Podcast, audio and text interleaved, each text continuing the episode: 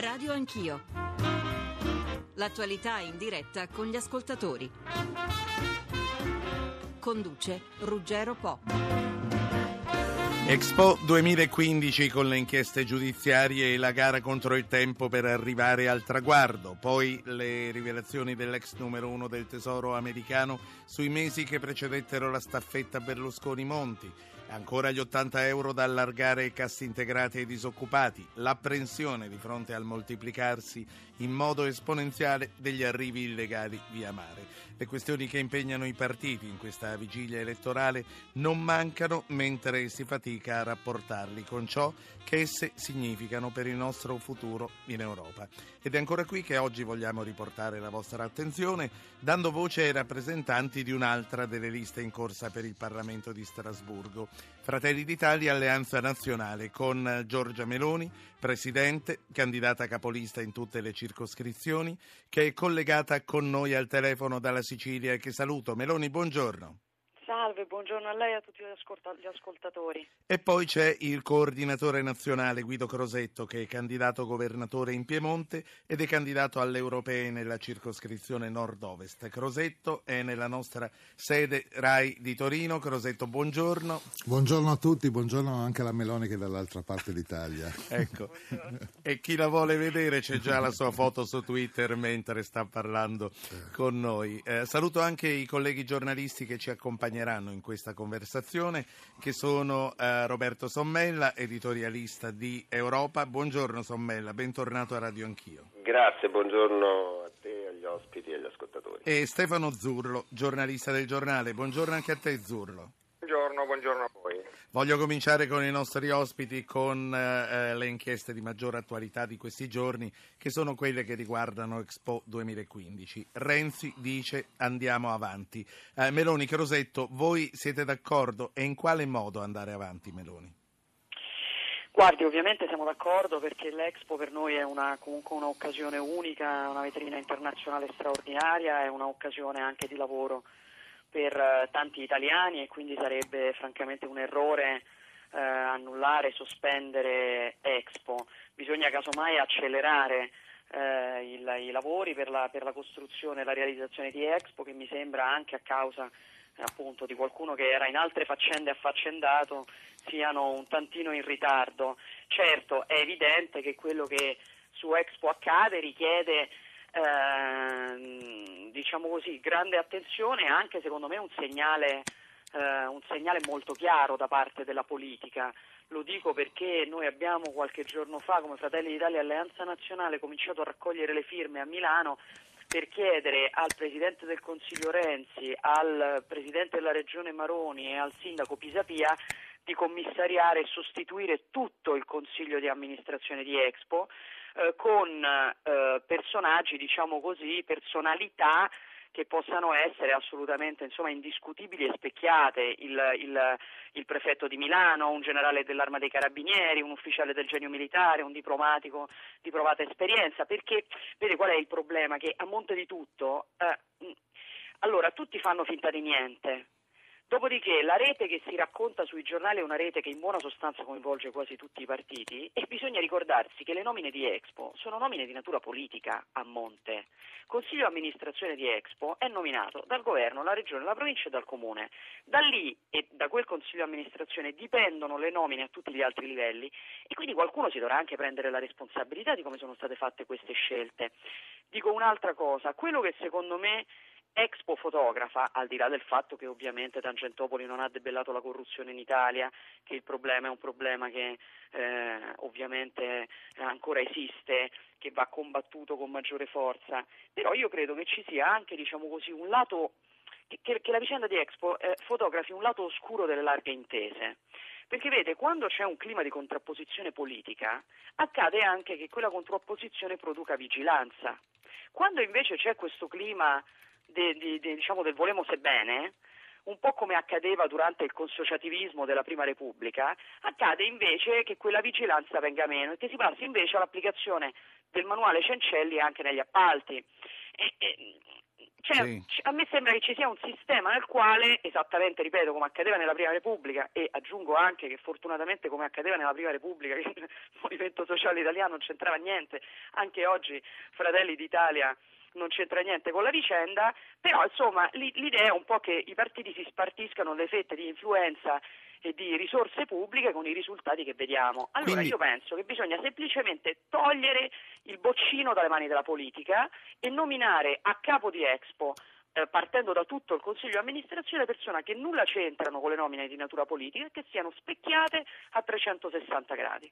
Lei ha ricordato l'estraneità del movimento sociale in Tangentopoli degli anni 90, quindi conferma che Fratelli d'Italia affonda le sue radici nell'esperienza del movimento sociale. Beh, Fratelli d'Italia affonda le sue radici nell'esperienza della destra storica italiana che eh, ovviamente passa anche attraverso la storia lunga e complessa, difficile diciamo così, del movimento sociale italiano. Ovviamente quando abbiamo Certo. scelto di inserire il simbolo di Alleanza Nazionale nel simbolo di Fratelli d'Italia e non di riprendere il simbolo di Alleanza Nazionale tout court, lo abbiamo fatto per mettere insieme la tradizione di Alleanza Nazionale e l'innovazione data da Fratelli d'Italia, perché la sfida è prendere un, un- un sistema di valori e delle idee e lanciarle nel futuro, sapendo anche dialogare con storie e culture diverse. Guido Crosetto, che in realtà non, non lo sa ma è più di destra di me, che però viene da una storia che non è la storia del Movimento Sociale Italiano e di Alleanza Nazionale, è per me molto molto diciamo, prezioso e per noi preziosissimo in questo percorso Sì. e, e- e quindi bisogna diciamo così, riprendere quella vocazione polo che era di Alleanza Nazionale, una forte identità di destra che sa dialogare con le altre. Ecco, eh, due voci, quindi i due leader di Fratelli d'Italia e Alleanza Nazionale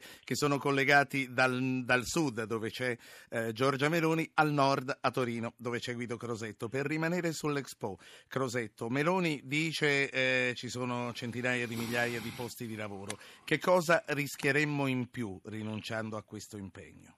Beh, A parte che sarebbe una figura cioè, internazionale di proporzioni epiche, siamo abituati, basta pensare alla vicenda dei Marò, ma eh, non mi sembra il caso di aggiungerne altre. Eh, le nazioni competono per avere l'Expo, perché l'Expo significa attirare sul territorio di una nazione milioni di persone, significa dare l'opportunità a quella nazione di avere una vetrina nel mondo del- delle migliori eccellenze, cioè de- della parte eh, più propositiva che una nazione ha da far vedere al mondo. Cioè, L'Expo è non solo un- un- un'occasione che darà centinaia di migliaia di posti di lavoro a una parte dell'Italia, perché la realizzazione di queste opere, la gestione per un anno di questa cosa darà posti di lavoro, ma è l'occasione per eh, centinaia di migliaia di aziende italiane di farsi conoscere, di far conoscere i propri prodotti, dell'Italia di vendere il marchio Italia, che è uno di quelli che va eh, più forte all'estero in tutto il mondo su, un- su una specificità, quella del cibo, dell'agroindustria, dell'agroalimentare, che è nostra e che nessuno al mondo può copiarci o rubarci, per cui sarebbe veramente un suicidio. Ehm, quelli che dicono basta, siccome ci sono dei delinquenti e continuano a esserci, eh, rinunciamo al nostro futuro, dicono una stupidaggine, cioè facciamo fuori queste persone, esiliamole, fa effetto vedere nomi che si erano visti già anni fa, ma guardi, ieri sulla stampa c'era una foto di Greganti alla presentazione eh, della candidatura di Chiamparino in terza fila, dietro Chiamparino e Fassino, e qui quei legami non sono stati sicuramente recisi, eh, però al di là di quello cosa importa? Non mi interessa, Beh, non comunque penso... lui aveva pagato il suo debito. Eh, Aveva pagato il suo debito, poi non mi importa, cioè, il problema non è eh, adesso chiudere l'Expo perché c'è Greganti, ma vi rendete conto? Cioè, sarebbe una cosa surreale non fare l'Expo perché eh, c'è Greganti che ha, che ha preso le tangenti, cioè fuori Greganti, fuori come diceva Giorgia le persone che sono andate lì dentro per fare affari, non per fare l'Expo, ma avanti Sì. l'Expo, cioè Io- sarebbe un'assurdità non farlo. Allora, a questo punto, prima di dare voce ai primi ascoltatori, do voce ai colleghi giornalisti e comincio da Roberto Sommella, Europa. Buongiorno Sommella, di nuovo. A te il Buongiorno. microfono, sì. Ma mi sembra che siano condivisibili le considerazioni sia di Meloni che Crosetto. Insomma, fermare l'Expo ora che siamo decollati e tornare indietro sarebbe una figuraccia mondiale. E sarebbe soprattutto la dimostrazione che questo nostro bellissimo paese non è in grado di essere una delle prime economie del mondo, cosa che invece è. Sarebbe una mm, sconfitta ancora più Sì. forte di quello che noi possiamo pensare. Già abbiamo dovuto rinunciare eh, e lo ricordiamo tutti, alle Olimpiadi, alla candidatura di Roma per le 2020, 2020 per motivi legati alla crisi finanziaria e allo spread, così almeno eh, ci spiegò eh, Mario Monti e forse aveva ragione sì. perché eravamo arrivati a un punto tale in cui probabilmente i mercati ci avrebbero punito se avessimo deciso di indebitarci ecco. ulteriormente. Insomma, c'è... stare anche all'Expo è troppo. Si c'è una questione che vuoi porre ai nostri leader? Come scusa? C'è una questione che vuoi porre ai nostri leader? No, ecco, io vorrei chiedere questo, eh, partendo dall'Expo e andando facendo un passo in Europa, se il loro movimento Fratelli d'Italia ha eh, anche una proposta eh, forte per rilanciare l'Unione Europea, rilanciare la moneta unica e quindi rilanciare soprattutto il ruolo dell'Italia in questo consesso comunitario. Giorgia Meloni. No, guardi, per noi è molto difficile nel contesto in cui l'euro è, stato, è nato e è stato configurato che la soluzione, diciamo così, per il futuro dell'Italia e dell'Europa sia quello di rilanciare la moneta unica. La nostra proposta è differentemente una proposta di scioglimento concordato e controllato della zona euro, perché noi siamo assolutamente convinti, perché lo dicono tutti i dati, che in Europa non si sia mai fatta una moneta unica. Quello che noi banalmente abbiamo fatto in questi anni è prendere il marco tedesco e adottare il marco tedesco. L'euro è l'unica moneta al mondo che non è agganciata a uno stato di riferimento e che non ha una economia omogenea di riferimento. L'euro è una moneta eh, che rispecchia la forza solamente di una economia e non delle economie alle quali è agganciata, ma quando si prende una moneta per economie diverse si ottiene una cosa abbastanza banale, chi era forte diventa più forte, chi era debole diventa più debole. Noi abbiamo una moneta che è molto più forte della nostra economia, lo dicono chiaramente i dati perché quando l'euro è entrato in, in vigore con un euro ti davano 80 centesimi di dollaro, oggi con un euro ti danno un dollaro e 40, significa stando alla forza della nostra moneta che in teoria la nostra economia in questi anni dovrebbe essere cresciuta di più di quella americana. Risulta? A me non risulta. Che cosa comporta questo, soprattutto per una nazione come la nostra, che è una nazione eh, manifatturiera? Comporta che se mettiamo un giapponese volesse comprare un paio di scarpe, a parità di, di paio di scarpe lo pagherebbe in Italia 14 dollari e negli Stati Uniti 10 dollari. Dove lo comprerà? Non lo comprerà in Italia. Per cui questa è una moneta che ha indebolito tutti fuorché la Germania e lo dicono i dati perché i dati dicono che tutte le nazioni che stanno all'interno della zona euro sono nazioni che sono cresciute meno di quelle che erano al di fuori della zona euro, eccezione fatta per la Germania. Quindi attualmente l'Europa sta tirando con questa moneta la carretta di uno soltanto che fa giustamente, la fa da padrone e detta le regole. Quindi Qual è il problema dell'euro? L'euro non è agganciato a una banca centrale che faccia la banca sì. centrale, che consenta, cioè se è necessario di svalutare la moneta per poter, diciamo, eh, per, per poter um, correggere tutte queste storture, perché ovviamente chi comanda in Europa e chi, è, chi fa il padrone in Europa, e cioè i tedeschi, non hanno interesse a svalutare una moneta che rispecchia la forza della loro economia, però a queste condizioni non si può, secondo noi, andare avanti con l'euro, perché l'euro sta affamando tutti e sta semplicemente rafforzando certo. La Germania. Se invece ci fosse la voglia di eh, rivedere l'assetto dell'euro, che vuol dire la prima cosa che la banca centrale fa la banca centrale come accade in tutte le valute del mondo e per tutte le monete del mondo, e ci fosse un governo politico sulla banca come accade ovunque nel mondo, perché voglio dire eh, eh, cioè, no, formalmente tutte le banche sono autonome rispetto ai governi di riferimento, ma nessuno negli Stati Uniti ha dubbi tra chi governi e, e chi decida certo. tra Obama e la Federal Reserve. No, solamente da noi la banca decide e gli stati muti eh, fanno quello che dice allora, la banca. Quindi dopo... se si volesse rivedere l'assetto sarebbe una cosa, altrimenti secondo noi, chiedo scusa e, e chiudo, la proposta è quella di costruire nel prossimo Parlamento europeo una maggioranza insieme agli altri movimenti che sono critici sull'euro come il nostro, per presentare una risoluzione eh, e imporre alla Commissione europea uno una, un programma di scioglimento concordato e controllato della zona euro. Tenete presente che non solo 6-7 premi Nobel all'economia, ma una serie di analisti finanziari hanno degli studi tenuti riservati, per i quali eh, moltissimi sostengono che l'euro è comunque destinato a crollare e a fallire e che ci, si debba correre ai ripari. Ora, se, ci, se, corressimo ai ripari tutti, si potrebbero salvare anche le persone e i popoli, altrimenti, come al solito, salveranno solamente le banche che sanno come uscirne. Sì. Allora, eh, sulla questione euro torneremo sicuramente nel corso della trasmissione con i nostri ascoltatori, di nuovo immagino con Roberto Sommella. Ora voglio dare il microfono a Stefano Zurlo, il giornale. Prego, Zurlo. Ancora sulla questione Expo, anch'io trovo condivisibili le cose che sono state dette da, da Meloni e Crosetto, ma eh, mi pare che eh, ci sia un punto che vada chiarito, su cui volevo il loro parere, un punto su cui forse mi sarebbe piaciuto sentire anche magari la loro voce eh, critica. Eh, mi riferisco ad esempio al fatto che il Premier sia venuto a Milano con una gran, gran cassa no, di, di, accompagnamento mediatico lanciando grande, eh, la grande figura del di Raffaele Cantone come guardiano dell'Expo. Ecco, al di là della figura di, di Cantone, figura specchiata, ci mancherebbe, mi pare che quello sia un ennesimo, come dire, specchietto per le allodole, perché poi alla fine il problema non è di aggiungere un magistrato ai già tanti magistrati che lavorano sì. a Milano, un magistrato che faccia il commissario, non si capisce bene che cosa, il commissario anticorruzione nella città che più ha combattuto la corruzione.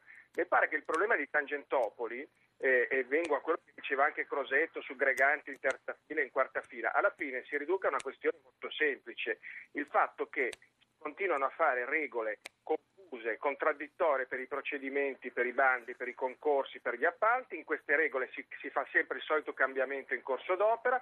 Il, la, l'amico degli amici vince all'ultimo minuto perché si fa un bando all'ultimo minuto cambiando la regola e creando di fatto un concorso che spesso favorisce quello che è l'amico che già si sa che vincerà. Dopodiché nei subappalti ci si scatena. Certo. Questo meccanismo confuso, volutamente confuso, volutamente poco trasparente, volutamente frastagliato come una foresta è quello in cui alberga il germe di Tangentopoli. Era così vent'anni fa, io nel mio piccolo ero già in procura a seguire queste cose, vent'anni dopo sento dei dibattiti che diventano surreali e tutta l'opposizione, ma direi tutta la classe politica, secondo sì. me va dietro a Renzi dicendo ah Cantone, Cantone, quando il problema è di una banalità. Ecco sconvolgente e, e, nessuno dice, o almeno mi è sembrato, ma cosa c'entra Cantone? Cosa c'entra ecco, una... per formulare un quesito da girare ai nostri ospiti, eh, Zurro. Cioè, cosa ne pensano di Cantone e come mai non si riesce a regolamentare in modo uniforme, chiaro e semplice tutti i procedimenti sì. che portano ai bandi, ai concorsi, agli appalti. A chi facciamo rispondere? A Crosetto? Tutte e due se voglio. allora, Crosetto, io non la vedo, ma mi tolga una curiosità. Sì. Sta giocherellando con una penna lei in questo momento? No, col telefono. Ah, col telefono, eh, okay. Perché non posso fumare negli studi vostri. Quindi non si fumi il telefono. Sto scherzando. Cioè, certamente. Dica. Ma, allora... No, ha, ra- ha, ragione, ma io non, eh, devo dire che non seguo con particolare interesse cosa fa Renzi, soprattutto in questo periodo, perché so che qualunque cosa fa eh, è fatta per spot elettorale, per cui eh, non ho neanche pensato a nominare la nomina di Cantone, cioè Renzi affronta ormai ogni problema eh, soltanto per raggranellare qualche voto in più da adesso al 25. il tema, ha ragione Zurlo, è un altro, non è nominare un commissario, ci sono, ci sono già mille magistrati della Corte dei Conti anche eh, all'interno dell'organizzazione che si occupa dell'Expo. Il problema sono le regole, certo. Il problema è una burocrazia che chiedendo eh, dei passaggi burocratici eh, difficilmente sopportabili dalle aziende piccole e medie, soltanto da quelle che hanno grandi strutture legali, eh, mentre invece le aziende dovrebbero magari quando fanno costruzione avere grandi strutture di ingegneri. Noi invece in Italia abbiamo delle gigantesche eh, aziende che hanno più legali che ingegneri nonostante si occupino di costruzione. Chiediamoci il perché, perché c'è una burocrazia certo. che è fatta in, in teoria in buona fede per tutelare il, diciamo, la trasparenza, la serietà degli appalti. In realtà alla fine consente, eh, nel, per come viene scritto una riga eh, in un bando, a, a, chi è più forte di ottenere ecco. l'appalto. E quello che gli scrive quella righetta, scritta in modo diverso, che sposta una virgola da una parte all'altra, poi va a cercare la riconoscenza di queste persone. Ecco.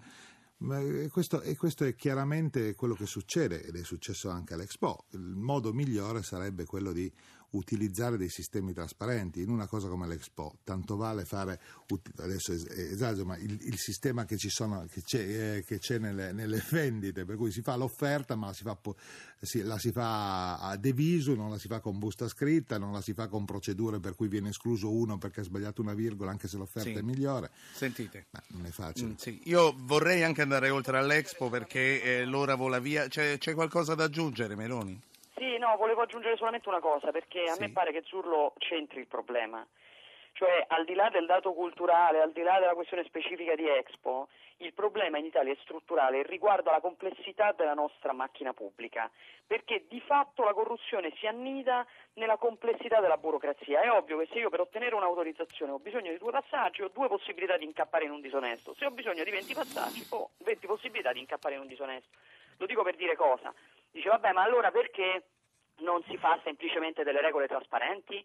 È possibile che in questi anni, la mia domanda, tutti i tentativi, diciamo così, di eh, snellire la burocrazia non siano riusciti ad andare in porto perché di fatto c'è una resistenza significativa da parte di chi anche nella macchina pubblica sì. ha bisogno del caos per fare i propri comodi, perché credo che a questo punto ci sia anche questo problema. È evidente che serve diciamo, la complessità per chi vuole cercare di, di, di, eh, di, trarne un tornaconto personale e che questo forse ha prodotto anche le troppe resistenze che in questi anni si sono visti quando qualcuno ha tentato di snellire la macchina pubblica. Sentite, allora io vorrei andare oltre l'Expo perché sono tante le cose da affrontare e sono quasi le nove e mezza e tra l'altro so che Giorgia Meloni verso le 9.49, 45 ci deve abbandonare, però vedo che c'è un ascoltatore che vuole rimanere sull'Expo, quindi tanto vale farlo parlare subito. È Emilio da Milano, buongiorno.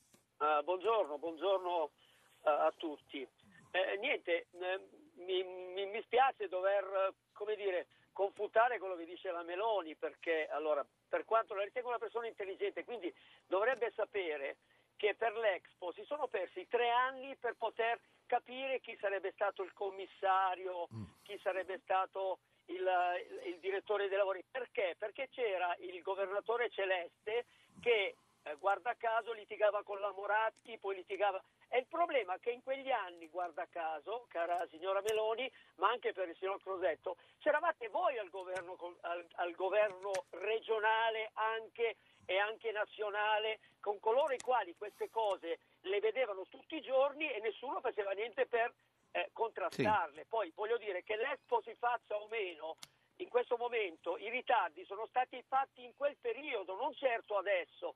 E, e come dice lei che il pubblico, il pubblico c'è, c'è, una burocrazia enorme, lì non era burocrazia, erano affarismo fatto da coloro i quali sì. da sempre in Italia hanno fatto affarismo e, no, e non è a dire che le colpe No, no, Emilio è chiaro quello che ha detto, quindi a questo punto lasciamo che i due accusati si possano difendere. Chi risponde, Meloni o Crosetto? No, ma guardi, eh, no, accusati di cosa? Cioè, eh, voglio dire, Adesso che all'inizio Expo sia partito quando c'erano dei governi di centrodestra e va bene, ma che ci siano, voglio dire, degli scandali, noi stiamo parlando di adesso, quindi chi, chi è che avrebbe dovuto intervenire cinque anni fa per dire cosa?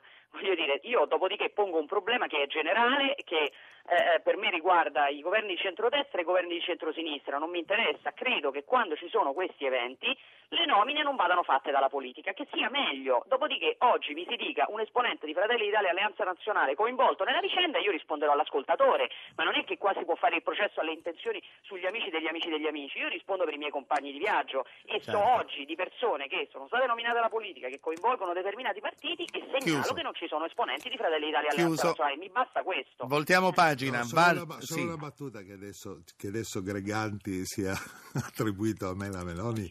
Adesso, chiuso, adesso, chiuso. Allora, voltiamo pagina con Walter da Carbonia. Walter, buongiorno. Buongiorno a tutti. Prego. Volevo chiedere questo, cioè l'immigrazione, un tema di grande attualità, che non deve essere visto come una minaccia, come un pericolo, ma come un'opportunità. Che cosa possiamo fare? Ecco, dobbiamo evitare due estremi, penso. Da una parte lasciare che l'immigrazione sia lasciata così allo sbando, dall'altra parte però anche sì. chiudere le frontiere eh, non va bene. Sì. Lo, anche sul, sui fatti di questi giorni, anche l'Occidente io credo che ha le sue, ha le sue responsabilità. Eh, io penso per esempio alle disuguaglianze socio-economiche a livello mondiale, penso al, alle multinazionali che fanno il bello. Sì, però al di là dei grandi sistemi c'è un'emergenza da gestire ed, certo. e non è facile e va gestita certo. subito. Riprendiamo da questo tema che mi stava molto a cuore, riprendiamo da questo tema subito dopo la pubblicità. Ci ritroviamo con Giorgia Meloni, con Guido Crosetto, con Roberto Sommella, con Stefano Zurro e con voi fra due minuti e mezzo.